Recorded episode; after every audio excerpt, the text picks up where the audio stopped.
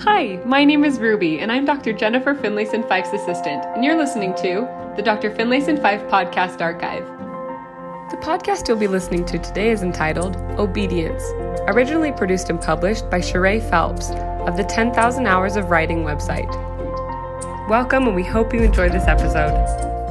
You know, I think about that our moral development has a lot to do with the experience of living life and choosing, having agency. That's Dr. Jennifer Finlayson Fife. Being someone who is acting in and upon the world, and in that process, getting more refined and wiser in one sense of right and wrong. She's a licensed clinical professional counselor with a PhD in counseling psychology in one sense of what it is to be human. And if you're developing that in line with your conscience or integrity, you become more capable of self acceptance and love of others. But you could also call her an activist.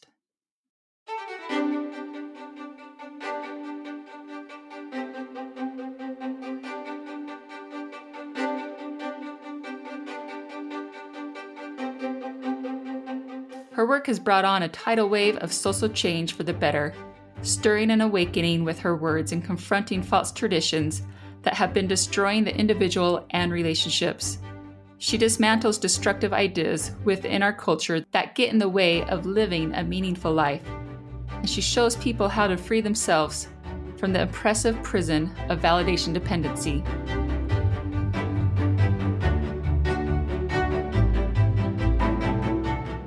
Today, her conversation will cause you to thoughtfully reflect upon the way you view obedience. I have some difficulty with the way that we generally talk about the concept of obedience or the idea of it, the kind of inherent virtue of it, because I think that's a dangerous idea. My name is Sheree Phelps. This is 10,000 Hours of Writing, an audio blog sorting through morals, ethics, and faith.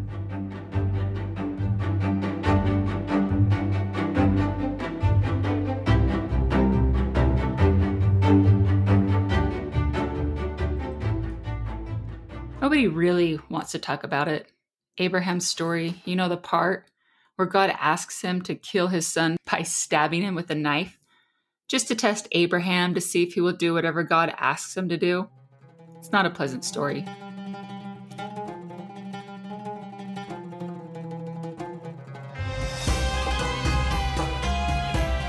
In the 1800s, there was some Egyptian papyri found that revealed more of Abraham's story. Turns out, when Abraham was a boy, he was nearly sacrificed to the Egyptian gods. As the priest was about to lift his hand to kill Abraham, God miraculously saved him, setting him free.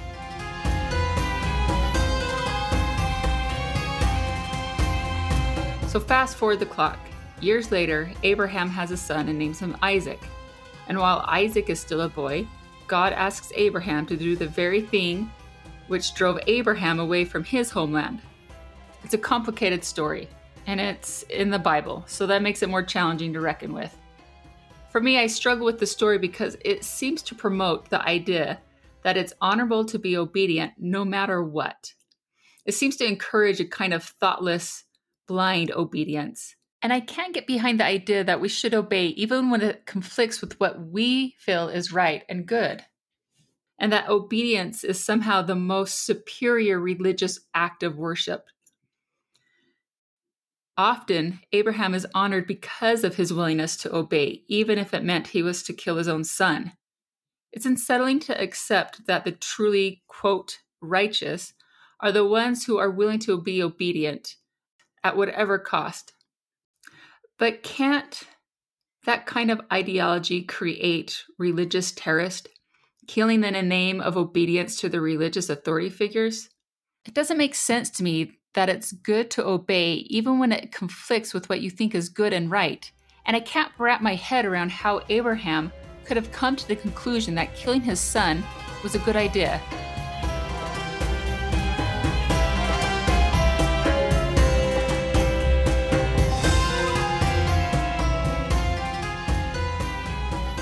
Right. It's an immature notion of God, in my opinion. A God that just wants you to do what he says, doesn't matter if it's virtuous or not.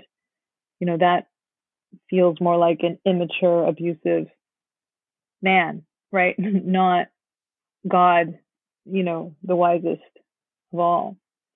And so I think it's us projecting our limited understanding onto God. I mean, I think it's a symbolic story. Um, and I think the way that we tend to interpret that story is in, in the way that you're saying, which is that Abraham was so obedient that he was willing to give up his most beloved son. And that made him spiritually superior. Um, I don't like that interpretation. I mean, I I think we would all recognize if, if there was anyone who was bringing their son out into the woods and saying God had told him to do this, we would help check them into a mental institution. Like, I mean, it, it's it's a it's a it's a symbolic story, and I think the symbolism in it is more around this idea of sacrifice and how fundamental sacrifice is to our development, not obedience the sacrifices, and I think God, God, in this symbolic sense, calls upon us to sacrifice our lower desires for our higher desires, to sacrifice the things that are more trivial, that may still feel good to us, for the things that elevate us and bring us closer to God. And so I think that's the way I interpret that story, is in that meaning. Okay, wait. Did you catch what she just said? And I think the symbolism in it is more around this idea of sacrifice and how fundamental sacrifice is to our development, not obedience. Nearly every religion speaks about the value and importance of obedience. The obedient are praised and honored. Obedience can aid in our development, but it can also be dangerous so I mean, I, again, I, I, you know, the language of obedience trips me up a little bit because so often it's presented to us in this "don't ask questions, just do." God loves that, right? And I, I don't think of it that way. I think if you can go along with what is being asked, and it doesn't compromise you in any way, and you know it's a part of the greater good, or you know it's protective of you from consequences you're not sure you can handle or live with then it's virtuous. You're you're yielding to something. Maybe it's outside of your understanding. Maybe it's protective and you have some trust in doing it, but it doesn't compromise your basic sense of right and wrong, or it's not undermining the integrity of who you are, then by all means, right? Because especially if it's for the greater good or it's protective of you, uh, um, you know, at the, you know, I don't know why my parents tell me not to run into the street without holding someone's hand, but I'm going to trust that. Okay, that's going to work in your favor, right? Until you can function from a wiser place. Um, yeah, so I, I think though that anytime we start losing our responsibility for our choices, though, that, then it's problematic. And a lot of us do that. Well, I obeyed, and so God's going to bless me somehow, somewhere even though I wasn't even sure it was the right thing for me to do. I think that is not a good uh, that is not a good tenet of faith to promote.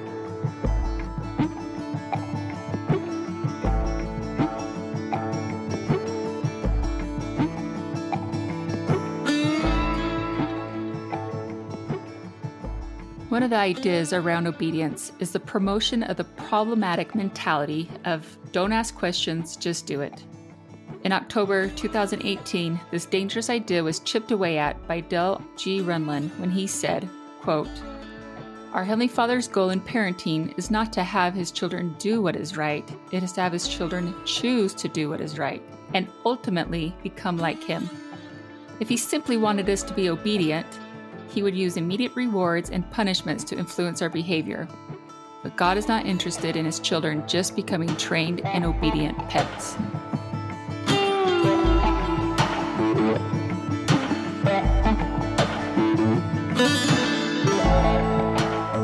You know, I think that sometimes we want to place it in the frame of either obedience or integrity. And I don't think that it's one or the other, but it's very important that you don't use the idea of obedience. You don't You don't ever want to elevate it above integrity. Because if you obey something against your basic sense of what's decent, right, or fair, you'll pay a price for that. And you are then complicit in evil. Because if you're going to comply against your integrity, against your basic sense of right and wrong, you're going to comply and just kind of hope that God will give you a pass because, uh, you know, you're doing it out of someone else's expectation of you. I think that is not the right way to think. So it's not either or, you know, either obedience is good or integrity is good. I think that you don't though want to obey against your integrity. Then it's then it works against your your uh, peace of mind and your wholeness.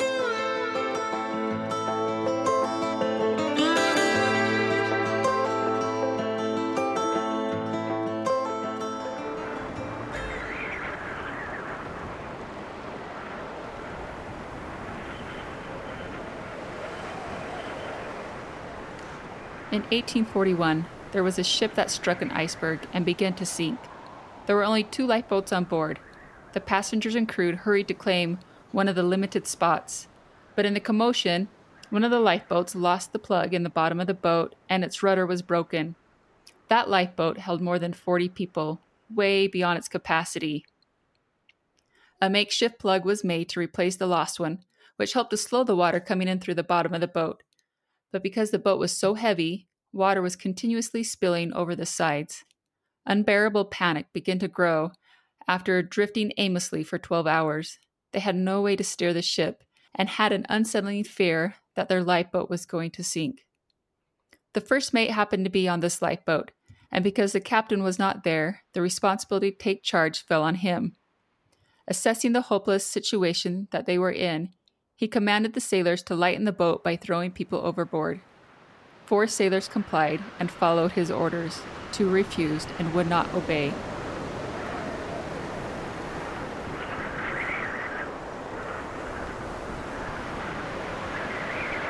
In this situation, duty and obedience can almost feel like a trap. What's the difference between obedience that is valuable and obedience that is dangerous? When is it good to yield? When is it good to comply? When is it good to obey? I mean, again, I, I do not like the word obedience because it's really it's really laden with this idea that you are obeying God, your superior, your church leader. Therefore, you're going to get blessed no matter what. And I don't like that idea. I don't believe in a transactional God that values obedience for the, its own sake. The the thing that I do believe is a virtue, though, meaning because it promotes more goodness, is a willingness to go along with a structure, to yield to things for the larger cause or the greater good that you are one part of. So you subjugate maybe your personal want for the, your participation in the larger good, which might mean yielding to somebody who's above you in the chain of decision making because it is creating better for doing it. But it's still very much a moral enterprise. Or you're saying, look, I don't have the time or capacity to question this authority around this important issue, my health or whatever. So I am going to take it on trust. And therefore, you, the greater good happens, assuming the person is trustworthy but the greater good happens because you're able to borrow wisdom. You get a shorthand for wisdom. So those are two valuable ways in which a basic deference has pro-social um, consequences. And it would be dumb to say you're never going to yield to anyone, never trust anyone, you're going to sort it all out on your own. I mean, it would really undermine you. But so that's what I mean but that's different than saying, you know, eh, God just loves it when you yield, even if you think it's, it doesn't make any sense to you. I think God does love it when you yield because you really do feel it's right, even if you don't yet understand it fully. That's faith. Like you can feel, and I've seen this very much in my life where even times where I've had to kind of come forward and acknowledge something or admit to something that made me feel embarrassed or I, I would feel the kind of prompting or the pull to um, be more honest, for example. And so that was like an act of faith because I didn't know how it was going to turn out. I didn't know what it was going to mean. And yet I was following what felt true, even though I didn't yet have a full understanding. And so anytime I've done things like that, where you can feel the pull of your conscience or the feel that something is right, but I don't yet fully understand it, again, that's very valuable because you, it's a way of scaffolding your, it's a way of um, basically moving your behavior into a higher level of functioning. It's a way of learning through choosing. So again, that's very, very valuable. But again, it's not obedience for its own sake. It's a kind of faithful choosing, using your conscience as a measure in that process that mobilizes and, and brings you forward in your moral and relational development. Okay, listen to this last part one more time. And so that was like an act of faith because I didn't know how it was going to turn out. I didn't know what it was going to mean. And yet I was following what felt true, even though I didn't yet have a full understanding. And so anytime I've done things like that, where you can feel the pull of your conscience or the feel that something is right, but I don't yet fully understand it, again, that's very valuable because you, it's a way of scaffolding your, it's a way of um, basically moving your behavior into a higher level of functioning. It's a way of learning through choosing. So again, that's very, very valuable. But again, it's not obedience for its own sake. It's a kind of faithful choosing, using your conscience as a measure in that process that mobilizes and, and brings you forward in your moral and relational development.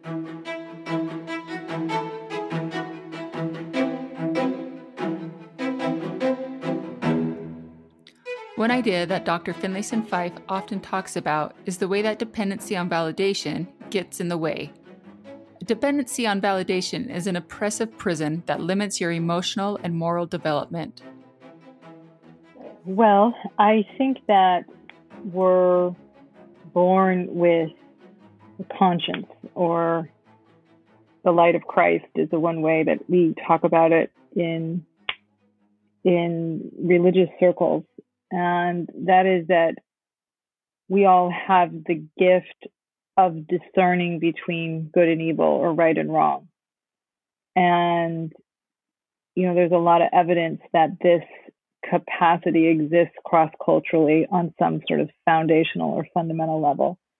When morally disgusting behavior uh, is happening, that people recognize it across the board. And, um, and so, you know, I think about that our moral development has a lot to do with the experience of living life and choosing, having agency, being someone who is acting in and upon the world, and in that process, getting more refined and wiser in one sense of right and wrong, in one sense of what it is to be human. And if you're developing that in line with your conscience or integrity, you become more capable of self acceptance and love of others.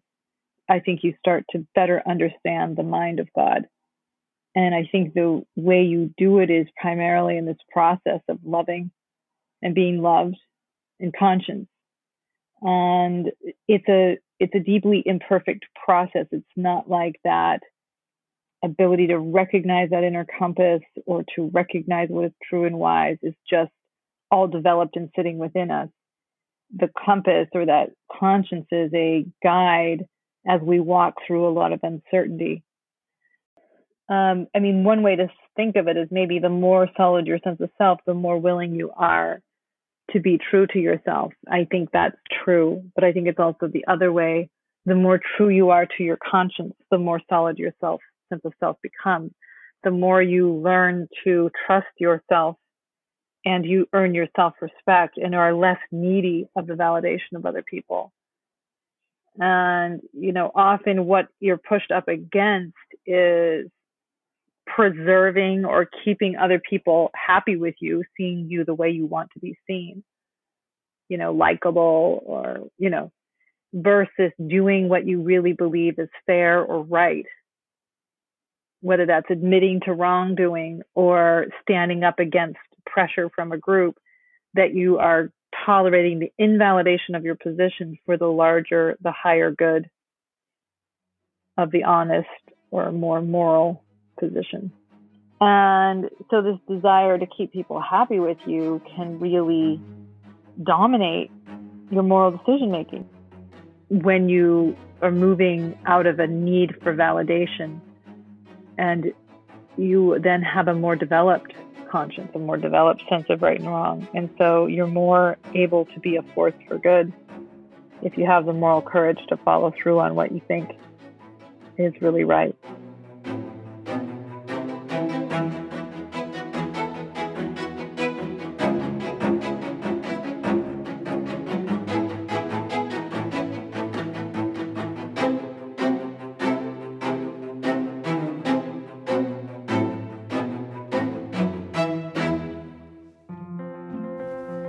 Thank you for listening. If you'd like to learn more about Dr. Finlayson Fife and the work that she does, check out the links in our show notes below to learn more about where you can find Dr. Finlayson Fife's website, her online courses, information about her upcoming events, information about her free Facebook group, and more. Thank you for being here.